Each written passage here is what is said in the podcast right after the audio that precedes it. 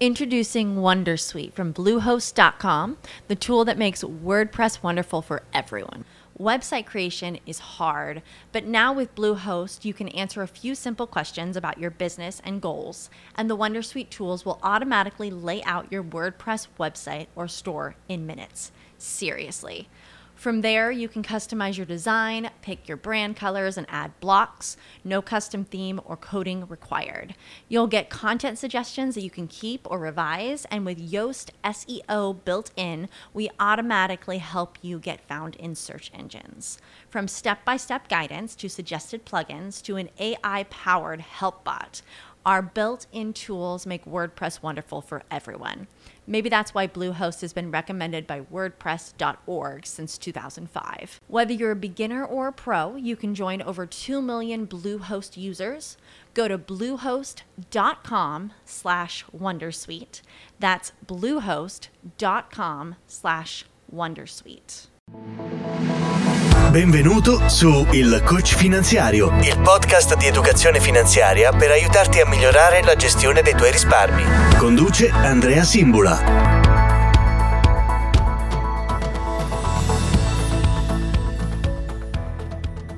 Oggi episodio speciale perché sono con un super ospite, veramente un grande ospite. Sono molto contento di poterlo ospitare qui sul canale. Parliamo di un growth coach, speaker, youtuber, blogger, autore di libri e anche massima autorità in Italia per quanto riguarda innovazione e sperimentazione per il business. Quest'oggi con noi Raffaele Gaito. Raffaele, buongiorno, grazie di essere qui con noi. Ciao Andrea, grazie a te del, dell'invito e ciao anche a tutte le persone che ci stanno ascoltando quest'oggi. Raffaele, io ti ho invitato, tra l'altro ti ringrazio di essere qua, sono molto emozionato perché veramente tu sei uno dei miei mentors, anche se tu fondamentalmente non lo sai perché prima di oggi non ci siamo mai incontrati di, di persona, diciamo così, anche se virtualmente, ma sei uno dei miei mentors, ti seguo da, da diversi anni e, e trovo tutti i tuoi libri veramente fantastici. Ti ho invitato perché volevo fare una chiacchierata sul tema della pazienza, dato che tu ci hai scritto un libro su questo tema,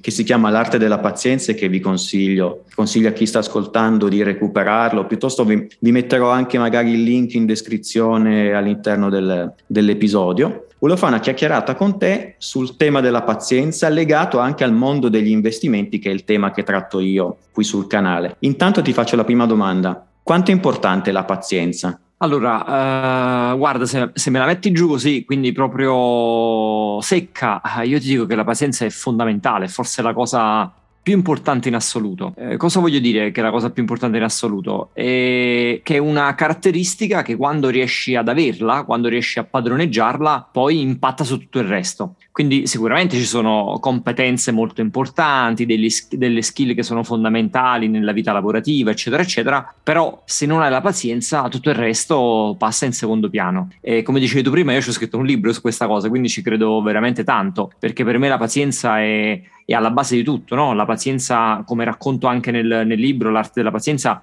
per me non è immobilità, eh, per me non è essere passivi, che è quello che molto spesso si pensa quando uno si immagina la pazienza, ma è un qualcosa di molto molto concreto e di molto molto attivo. Il tuo libro mi è piaciuto molto, anche perché parli di questo tema raccontando delle storie. Due in particolare mi hanno non solo colpito ma anche emozionato. Quali? Quali? Quali? Fammi sentire. Nonna Anna e nonno Domenico. Diciamo che questi esempi mi hanno molto, mi hanno molto emozionato anche perché forse essendo eh, personali emergevano dalla lettura del libro il fatto che anche a te toccassero molto questi, questi aneddoti. E legato a questi aneddoti qua, ti volevo chiedere, vogliamo parlarne, vogliamo dire qualcosa, fa- vogliamo ripercorrerli insieme? Certo, fare... certo, certo, assolutamente. Uh guarda, uh, per chi non avesse letto il libro faccio un minimo di uh, contesto. Il libro dentro usa molte storie, quindi io uso molto il pretesto del, del racconto, vado a pescare delle storie famose di gente che ha fatto business, che fa arte, musica, sport,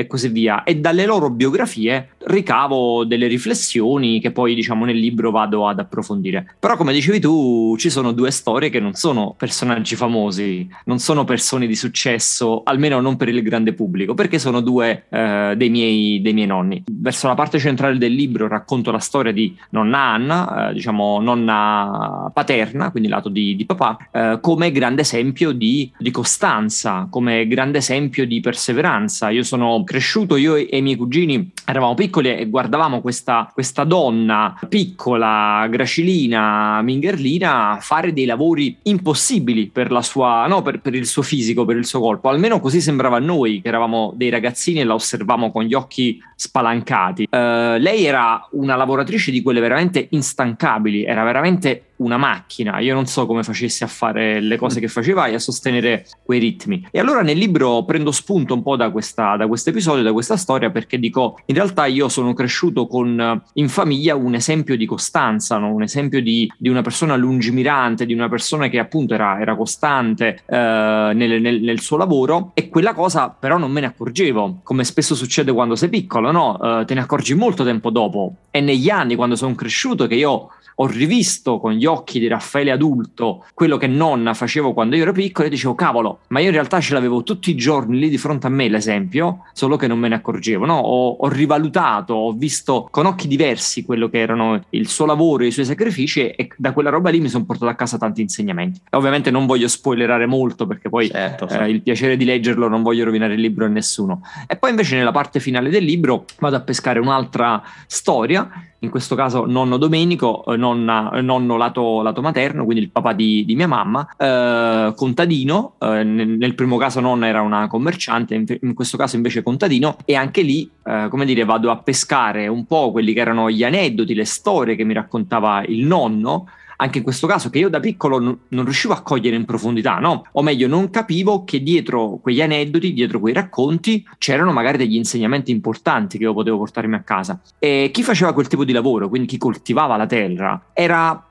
in automatico una persona paziente, no? Dovevi esserlo per forza, non puoi pretendere di piantare un semino e il giorno dopo trovare già l'albero, no? Eh, sarebbe, sarebbe, stato sciocco un comportamento del, del, genere. Per loro era naturale lavorare in quel modo, no? Investire nel lungo periodo, sapere che parti oggi con qualcosa e ne vedi frutti tra mesi, addirittura a volte tra anni. E quella roba per me, appunto, Raffaele Piccolo non si accorgeva del valore di quelle parole, oggi invece dico, cavolo, quella è la chiave del successo, cioè quella è la chiave di ottenere i risultati nella vita, è veramente tutto lì. Saper ragionare nel lungo periodo, saper investire nel lungo periodo, capire che è una maratona, non stai, facendo, non stai correndo i 100 metri, pianti oggi un semino, il semino, il semino nel caso di mio nonno era fisico, in tutti gli altri casi invece è simbolico, per vedere i frutti di quella roba tra tanti mesi oppure addirittura tra, tra tanti anni. Quindi ci sono sì questi due aneddoti, queste due storie che sono personali non sono andate a pescare no, da, da, da personaggi famosi eccetera, eccetera, dai quali però ho tirato fuori poi degli insegnamenti importanti per me innanzitutto e poi eh, l'ho condiviso all'interno del libro perché pensavo, speravo che potesse essere utile anche per altre persone. Ecco, legando a questo tema, a questi aneddoti, volevo condividere con te una cosa che mi è capitata l'altro giorno, nel senso che ho avuto il piacere di assistere ad un'intervista al comandante delle frecce tricolori, quindi che è il corpo d'elite dell'aeronautica italiana, che è un ragazzo di 40 anni, quindi è molto giovane, e nell'intervista l'intervistatore, il giornalista, chiedeva come ha fatto così giovane a raggiungere questo obiettivo. Guarda, eh, questione di qualche giorno fa, quindi poi ho detto oh, questa cosa poi la dico a Raffaele durante l'intervista perché questo ragazzo, che poi è un tenente colonnello a 40 anni, ha usato almeno quattro volte la parola pazienza durante la sua intervista. Bellissimo. Perché, perché bellissimo. ha detto come ci sono, ci sono arrivato con metodo, impegno e pazienza perché avevo un obiettivo in testa e poi gli hanno chiesto cosa consiglia a chi vorrebbe fare il pilota delle frecce tricolori e lui ha risposto pazienza, metodo e impegno. Quindi ho detto questa cosa me la segno e poi durante me, la chiacchierata me la devo, me la devo recuperare, me la devo recuperare, mi Dai, devi passare il link perché me la voglio rivedere, sono molto molto curioso. Anche perché eh, lui ha parlato di pazienza, di metodo e, e, sono due cose che per me vanno di pari passo e che io credo molto, no? anche nel libro io cito molto il metodo, no? l'approccio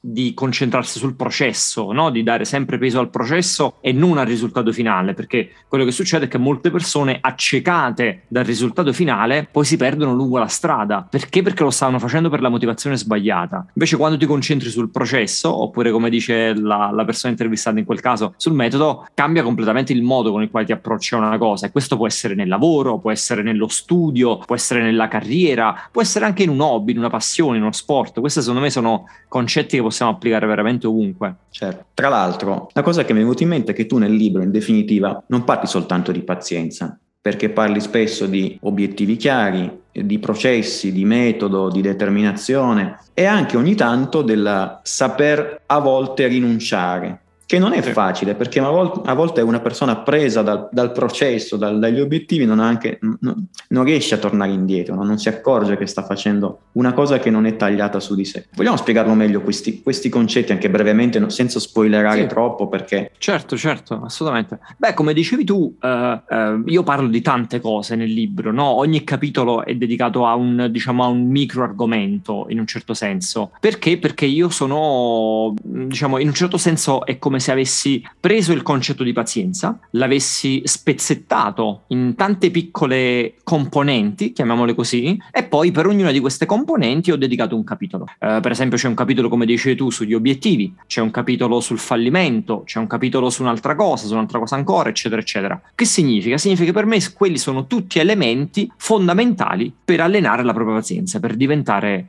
pazienti. Perché il libro non è un libro che ti racconta quanto è carina la pazienza, quanto è bello essere pazienti, è un libro che ti dice quello, ma poi ti vuole anche dare dei suggerimenti concreti sul come farlo. No, perché altrimenti poi uno rimane col dubbio, sì, ok, tutto molto bello, ma come faccio ad essere una persona più paziente? E quindi il libro cerca di andare nel pratico, nel concreto, con dei suggerimenti, con degli esempi, anche con dei modelli proprio da seguire e, e così via, dei, dei, piccoli trucchetti ogni tanto. Quindi in un certo senso è come se io avessi preso il macro concetto di pazienza, l'avessi smontato in tanti pezzettini e poi avrei, avrei, avessi detto ok, ora per ognuna di queste cose voglio darti qualche suggerimento. E quindi nel capitolo dove si parla degli obiettivi cerco di aiutare il lettore, la lettrice a definire meglio gli obiettivi. Nel capitolo dove si parla di, che ne so, fallimento, cerco di spiegare bene perché bisogna avere un buon rapporto con il fallimento e così via. Quindi è un po' il mio modo per dire voglio darvi qualcosa di pratico, no? non voglio solo raccontarvi delle storie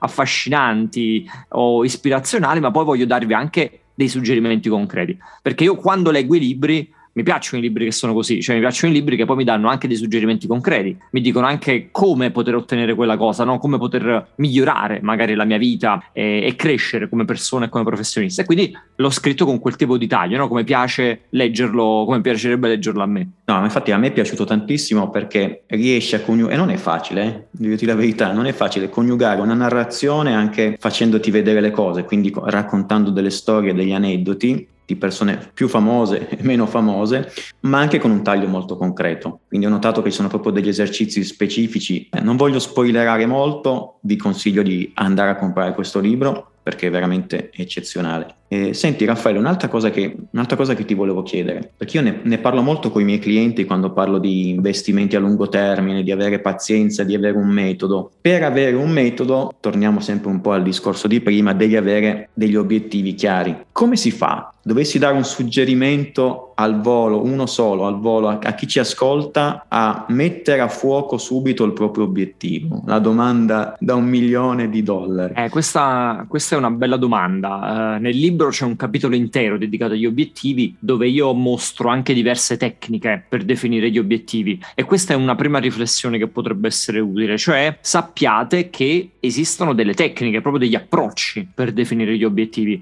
Magari questa cosa per qualcuno è ovvia, è scontata, qualcun altro invece non lo sapeva e lo scopre oggi, quindi voglio dirlo perché potrebbe essere un suggerimento utile. Cioè ci sono proprio degli approcci, dei metodi con i quali voi potete definire bene i vostri obiettivi e ce ne sono vari. Io nel libro ne racconto 4 5, adesso non ricordo ricordo esattamente, che sono più adatti a varie situazioni. Quindi ognuno leggendo il libro dice ok, forse questa approccio è più adatto al mio caso, oppure uso questo metodo perché è più adatto al mio caso e così via. In generale, forse diciamo, il, se, se dovessi dare un solo consiglio da portarsi a casa, secondo me è fondamentale quando si definiscono gli obiettivi avere, eh, trovare un sottile equilibrio tra gli obiettivi nel lungo periodo e gli obiettivi nel medio periodo. Mi spiego meglio. Uh, io nel mio lavoro a volte incrocio delle persone, imprenditori, professionisti che magari sono bravissimi negli obiettivi sul lungo periodo, ma si perdono in quelli nel breve periodo, e cioè sono dei visionari, uh, sanno dove vogliono andare, hanno una visione a dieci anni della loro azienda, Uh, hanno perfettamente chiaro in mente quello che stanno facendo, dove vogliono arrivare, il perché lo fanno, eccetera, eccetera, ma poi si perdono nella pratica, no? nel, nel, nel, nel, quotidiano.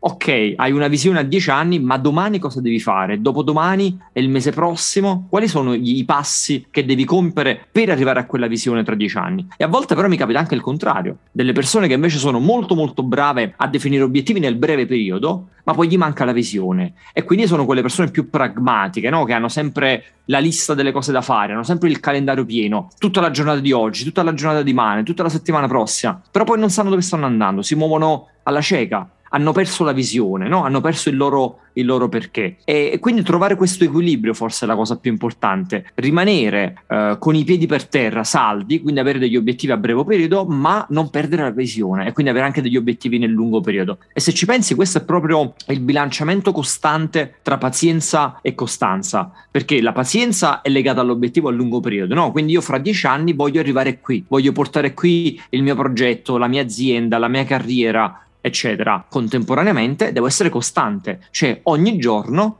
ogni settimana, ogni mese devo fare un passettino per arrivare a quell'obiettivo che è lontano nel tempo. Ecco, trovare questo equilibrio, che non è assolutamente facile ovviamente, forse è la chiave per definire bene degli obiettivi. Guarda, mi hai risposto anche alla successiva domanda che ti stavo per fare. La domanda era: è più importante la pazienza nel lungo termine o eh, cioè la, la, visione per avere pazienza a lungo termine o è importante, ave- è importante innamorarsi dei processi quotidiani? Quindi mi hai risposto. Sono, sono, sono due lati della stessa medaglia. Esatto. esatto, esatto, esatto. Non c'è una cosa più importante dell'altra perché in un certo senso non puoi avere una senza avere l'altra, no? Quindi è una sorta di, proprio di, di, circolo virtuoso che si autoalimenta. Proprio perché fai bene una cosa ti riesce bene l'altra, no? E proprio perché ti impegni nell'altra allora ti riesce bene la prima e così via. Per me è proprio un, un, due lati di una stessa medaglia, direi. Certo. Decisamente sì. L'ultima cosa, poi ti, ti lascio andare perché immagino sarai impegnatissimo. Quando parlo con i miei clienti, ma non solo, anche su, qui sul canale, io do consigli educazione finanziaria e in questi giorni, specie quando i mercati sono ballerini, molto oscillanti, anche per situazioni esterne, non strettamente legate al mondo della finanza, eh, magari una persona, ho notato perché faccio questo lavoro da 16 anni, ho notato che magari una persona che è con me da un po' capisce questa cosa perché magari nel tempo sono riuscito a spiegargliela, però poi eh, all'atto pratico alle volte l'emotività fa brutti scherzi, quindi l'emotività fa perdere la pazienza. Come si può combattere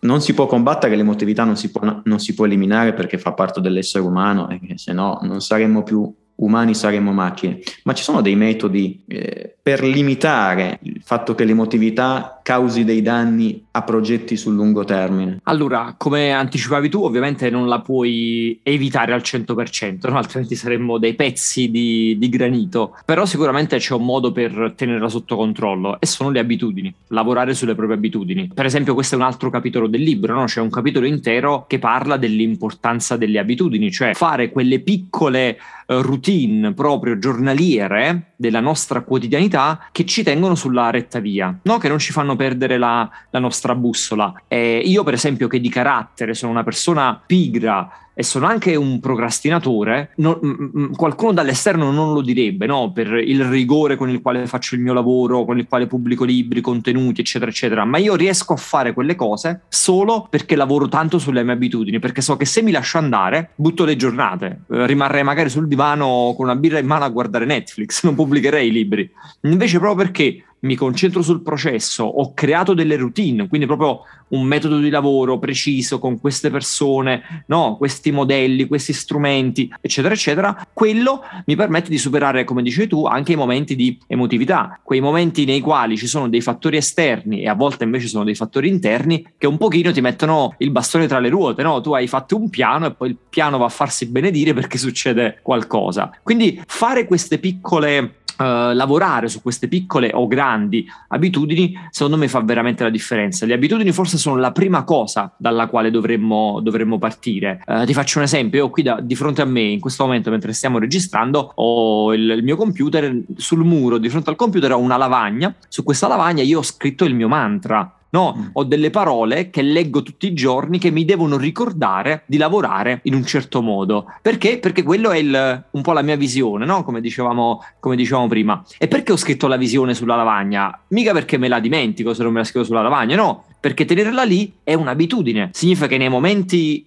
No, quando ci sono le giornate storte, quando va male una call con un cliente, quando mi sveglio stanco, quando non ho voglia di lavorare, quando becco una multa, quando le cose vanno storte, io giro lo sguardo, vedo quella cosa e mi ricordo perché sto facendo quello che sto facendo. E questo ovviamente non sto dicendo che la soluzione è mettersi una lavagna nell'ufficio, però sono quelle piccole cose, no? quelle piccole abitudini che nella quotidianità poi si accumulano e in realtà fanno la differenza sul, sul lungo periodo. Quindi il consiglio è assolutamente lavorate sulle vostre abitudini, quello è il punto di partenza per ottenere grandi risultati. Tra l'altro a riguardo c'è anche un bellissimo libro che avevo scoperto forse da un tuo podcast, eh, il libro di Charles Duhigg, Potere delle abitudini. Bello, molto molto bello. E anche quello po- potrebbe essere un aiuto perché quello parla veramente di quanto sono importanti le abitudini, ma qua andiamo libro dentro il libro entriamo in una spirale dove non ne usciamo più. Tra l'altro, ecco, a proposito, su questo invece ci tenevo a dirtelo perché eh, abbiamo una passione in comune che eh, ovviamente tu non lo sai, Taleb. Ah, bellissima. A proposito di libri belli, sì, sì esatto. Sì, sì, Taleb fantastico.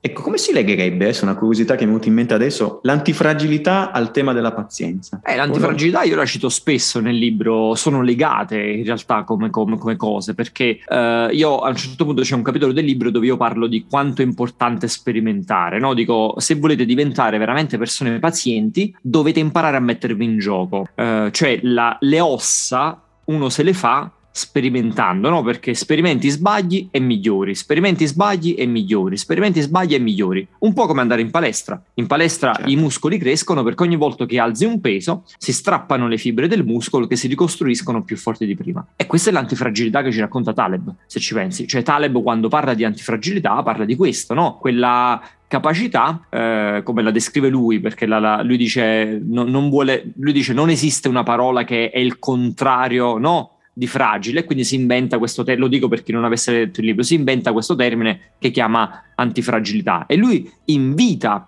a sviluppare l'antifragilità nella, nella, nostra, nella nostra quotidianità, perché dice una cosa fondamentale per sopravvivere poi anche al, ai grandi eventi, ai grandi cambiamenti, eccetera, eccetera. E come la si sviluppa questa cosa? Il libro fa tutta una serie di esempi e continua a parlare proprio di quello, di sperimentazione, no? Quindi il fatto di mettersi costantemente in gioco nelle piccole e nelle grandi cose. Ed è una cosa alla quale io credo molto, infatti che riprendo anche io nel mio libro dicendo guardate, proprio mettendovi in gioco diventate pazienti, perché faccio una cosa e sbaglio, ne faccio un'altra e sbaglio, ne faccio un'altra e sbaglio, al quinto errore per me l'errore diventa parte della quotidianità e quindi non ho più quella paura di provare, di mettermi in gioco, no? di testare qualcosa che è una novità per me. Uh, mentre chi non è abituato a ragionare in questo modo, di fronte alla novità si spaventa, non riesce a mettersi in gioco perché è il terrore di fallire, è il terrore di di sbagliare. Quando invece lo sbaglio diventa una parte costante del nostro modo di lavorare, di procedere, della nostra quotidianità, allora siamo molto più a nostro agio e questa roba qui nel lungo periodo ci porta ad essere delle persone pazienti. Tra l'altro tu in tema di sperimentazione ci hai costruito anche un'accademia, giusto? È il mio lavoro, sì. È il tuo lavoro. esatto. Vogliamo dire qualcosa brevemente su questa cosa qua, perché sulla, sulla tua accademia? Perché io ho avuto un assaggio sabato perché ero collegato insieme ad altre 300, sì. 400, 600 persone nella presentazione. L'evento gratuito, sì. Esatto, ho trovato, a parte che ho trovato dei contenuti pazzeschi, specie quello di Taverniti che era veramente wow. Però una scuola di sperimentazione. Sì. Vogliamo dire eh, guarda, io una cosa su sì, questa, di, la, questa. di, lavoro faccio questo alla fine, insegno alle aziende e anche ai professionisti, eh, manager, eh, eccetera, come sperimentare con metodo. Questa è la parola chiave, col metodo, perché altrimenti sperimentazione uno immagina, vabbè, ogni tanto sì. provo qualcosa e poi come Lo viene, scienziato viene. pazzo. Esatto, non è proprio così, diciamo che quello è rischioso come approccio. Io insegno come sperimentare con metodo. Se vuoi faccio un parallelismo un po' forzato, però il metodo scientifico però portato nel mondo del marketing, nel mondo del business. Uh, e quindi sì, io ho questa scuola che si chiama Growth Program, eh, per chi volesse spulciare qualcosina andate su growthprogram.it e trovate, trovate, tutto, magari gli metti il link in descrizione così è più facile, sì. e che è proprio una scuola dove vengono uh, consulenti, formatori, imprenditori, uh, manager, eccetera, eccetera, anche qualche studente, perché vogliono approcciarsi a queste tematiche, no? a questo mondo, però con questa mentalità della sperimentazione. Eh, cosa significa avere la mentalità della sperimentazione? Significa che non vieni da me perché vuoi delle risposte, non vieni da me perché vuoi delle certezze. No, io lo dico sempre, pure ai miei clienti, ai miei studenti, dico io per voi risposte non ne ho, perché non, non ho la sfera magica, non sono un tuttologo, non sono onnisciente. Quello che ho è un metodo, quello che ho è un processo. Posso aiutarvi con quello, no? Vi prendo per mano e troviamo insieme la risposta. Quindi in realtà lavorare con la sperimentazione significa l'esatto opposto, significa porsi costantemente domande. E se vuoi, di nuovo, riprendendo il parallelismo del metodo scientifico, che è proprio quello che fa il metodo scientifico, no? Mettere costantemente in dubbio, chiedersi costantemente il perché delle cose. E forse questa cosa noi, in questa epoca frenetica che viviamo, un po' l'abbiamo persa perché a volte siamo ossessionati dalle risposte. Eh, chiamiamo il, il, consulente, chiamiamo l'esperto, il formatore, il guru, il coach perché ci deve dire cosa dobbiamo fare della nostra vita, del nostro lavoro, del nostro business. Ma non è così. Dovremmo invece dare peso, no? dare peso, il giusto peso alle domande. Cioè iniziare a chiederci perché stiamo facendo certe cose, perché le stiamo facendo in un certo modo e se ci fosse un modo diverso di farlo, un modo migliore, un modo più economico, un modo più ottimizzato, un modo più efficace e così via. Ecco, iniziare a porsi queste piccole domande, no? Accende delle lampadine nella nostra testa che ci fa smontare tanti pregiudizi, tanti preconcetti che magari negli anni abbiamo accumulato inconsapevolmente. E quindi io cerco di fare proprio questo eh, con, con, la mia Academy. Faccio questo lavoro ormai da, da tantissimi anni e poi a un certo punto l'ho fatto sempre come consulente, come formatore aziendale e così via. Poi a un certo punto ho fondato proprio la, la mia scuola, così chi vuole si iscrive, viene lì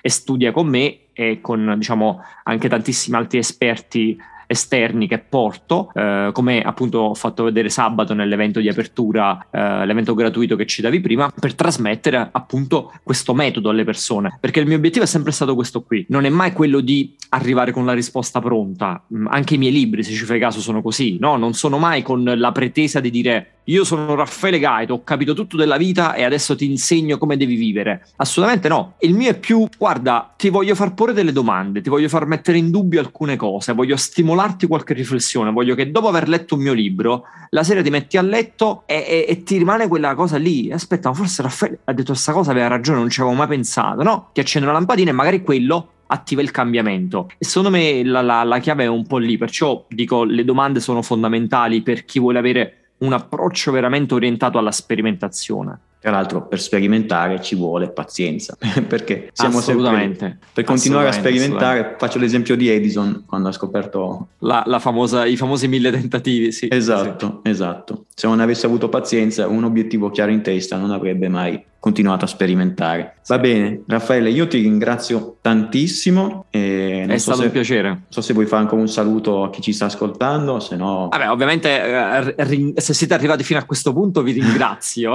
per essere arrivati fino alla fine di questo episodio. Grazie anche a te Andrea del, dell'invito, di questa bella chiacchierata che ci siamo fatti fatti quest'oggi e poi chi volesse saperne di più mi trovate online, mi aggiungete, mi mandate un messaggio, rispondo sempre volentieri a tutti. E comprate il libro perché ne vale veramente la pena, garantisco. Grazie. Va bene, Raffaele ti ringrazio tantissimo, buona ciao, giornata. Andrea. Ciao, ciao, ciao buon lavoro, ciao. Bene, l'episodio di oggi finisce qui, spero che questa chiacchierata che ho fatto insieme a Raffaele ti sia stata utile. Ti lascio nella descrizione dell'episodio tutti i riferimenti social di Raffaele Gaito. Ti ricordo di iscriverti al canale per rimanere sempre aggiornato. Puoi farlo cliccando sul tasto Segui all'interno della tua app di ascolto audio preferita e se mi stai ascoltando su Apple Podcast o su Spotify, ti ricordo di lasciarmi una valutazione, magari con le 5 stelline, per aiutarmi con il posizionamento del canale. Se invece vuoi avere un contatto diretto con me, puoi farlo attraverso il mio sito andreasimbula.com, sul mio profilo LinkedIn, quello di Andrea Simbula, o sulla pagina Instagram del coach finanziario. Io ti auguro ancora una buona giornata e ti do appuntamento al prossimo episodio. Un caro saluto, ciao! Grazie per aver ascoltato l'episodio del Coach Finanziario Podcast. Per rimanere sempre aggiornato, iscriviti al canale e non dimenticarti di condividere l'episodio con i tuoi amici. With the Lucky Land slots, you can get lucky just about anywhere. This is your captain speaking. Uh, we've got clear runway and the weather's fine, but we're just going to circle up here a while and uh, get lucky. No, no, nothing like that. It's just these cash prizes add up quick. So I suggest you sit back, keep your tray table upright, and start getting lucky. Play for free at LuckyLandSlots.com. Are you feeling lucky? No purchase necessary. Void where prohibited by law. 18 plus terms and conditions apply. See website for details. With the Lucky Land slots, you can get lucky just about anywhere. This is your captain speaking. Uh, we've got clear runway and the weather's fine, but we're just going to circle up here a while and uh, get lucky. No, no, nothing like that. It's just these cash prizes add up quick. So I suggest you sit back, keep your tray table upright, and start getting lucky. Play for free at LuckyLandSlots.com. Are you feeling lucky? No purchase necessary. Void where prohibited by law. 18 plus terms and conditions apply. See website for details.